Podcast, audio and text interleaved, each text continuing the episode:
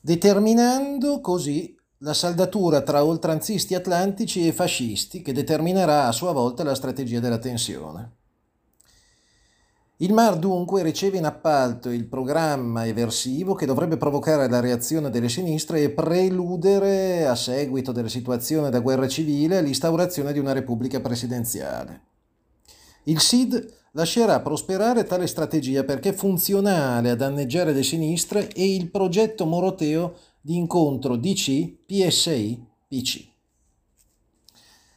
Nel 1974 il generale James Jesus Angleton, amico dei fascisti e salvatore della gran parte dei servizi segreti ex nazisti ed ex fascisti alla fine della seconda guerra mondiale, per poi riutilizzarli all'interno della CIA nella lotta contro il comunismo, viene buttato fuori dalla CIA stessa dopo un feroce scontro nei servizi segreti statunitensi.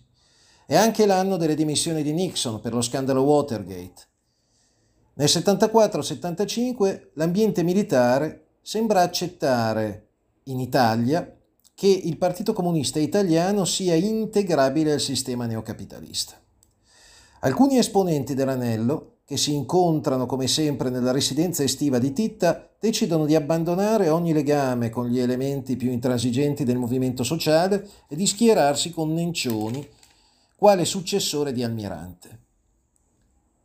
Secondo un'informativa eh, datata 10 settembre 72, quindi andiamo indietro di un paio d'anni, Nencioni è un vero uomo di potere, amico di Tom Ponzi, uomo di fiducia di Cefis, come d'altra parte anche Ponzi ha dei legami con Cefis, che è il presidente dell'ENI dopo l'assassinio di Mattei nel 62, Nencioni viene scelto come interlocutore per un disegno volto a mettere un freno alla riorganizzazione della destra. In questo senso si spiega la scissione che avviene nell'MSI, con Nencioni che guida la rivolta contro l'eversione dei nostalgici. E questa, e questa azione di Nencioni è appoggiata dall'Anello. Il partito di Almirante nel 76 subisce un considerevole dissanguamento del gruppo parlamentare. Alle elezioni l'MSI viene dimezzato. La DC non guadagna terreno negli ambienti della destra eversiva, visto le sue dichiarazioni della possibilità di un governo di centrosinistra addirittura col PC di Berlinguer. Il gruppo facente capo a Nencioni parla con la voce di De Marzio, un suo noto esponente, e dice L'esigenza di una destra democratica è una delle condizioni perché la DC possa tornare a svolgere al centro la funzione di mediazione che le è congeniale. Ritorniamo a parlare di Fumagalli il quale aveva rapporti, come abbiamo già detto, con un mondo variegato, di intoccabili e grazie alla collocazione dei MAR di centrodestra fortissimi erano in Lombardia e i suoi legami con ambienti industriali, professionali e aveva una facile copertura organica col mondo militare. Fumagalli viene protetto per i segreti che custodisce e per i suoi rapporti con l'alta borghesia lombarda. Il noto servizio si preoccupa già dal 72 di organizzare una strategia di tutela per Fumagalli. Si decide di intervenire a livello giornalistico per una campagna a favore del Fumagalli stesso, il quale va protetto perché tra le altre cose sa tantissimo sui loschi traffici di armi che in quel tempo infestano l'Italia. Tante armi che passano per le sue mani attraverso la Val Camonica verso Milano, Padova e Brescia, armi ed esplosivi che arrivano dalla Svizzera e dal Trentino.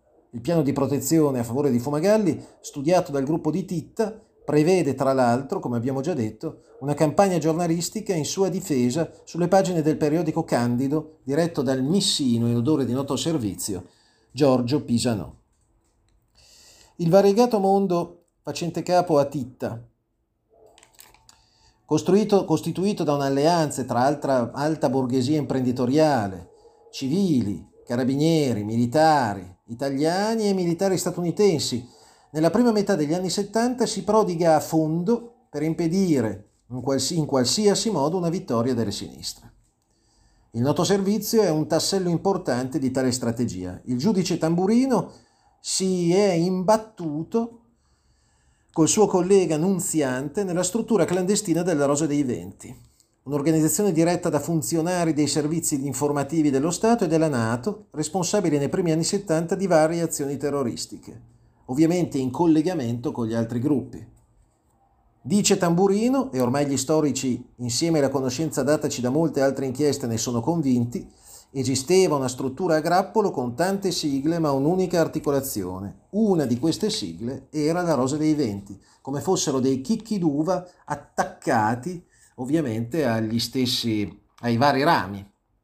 Il segreto di Stato da cui il capo del SID Vito Miceli voleva essere sollevato per poter parlare non fu mai tolto e l'inchiesta sul cosiddetto SID parallelo, che portò alla scoperta anche della Rosa dei Venti, fu archiviata.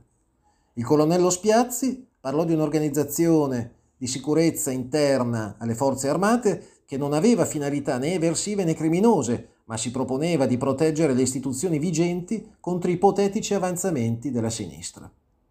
Egli disse, questo organismo, organizzazione X la chiameremo, non si identifica col SID.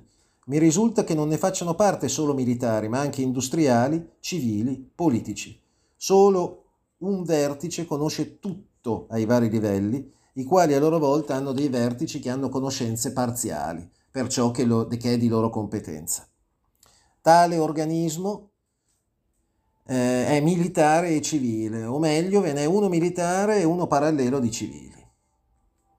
Sembra fondamentalmente che stia parlando del noto servizio, per quanto riguarda quello civile. Ancora a Spiazzi, l'organizzazione è istituzionalizzata pur con elasticità per ciò che concerne metodi e personale di volta in volta definiti con disposizioni orali e ha sempre avuto funzione antisinistra.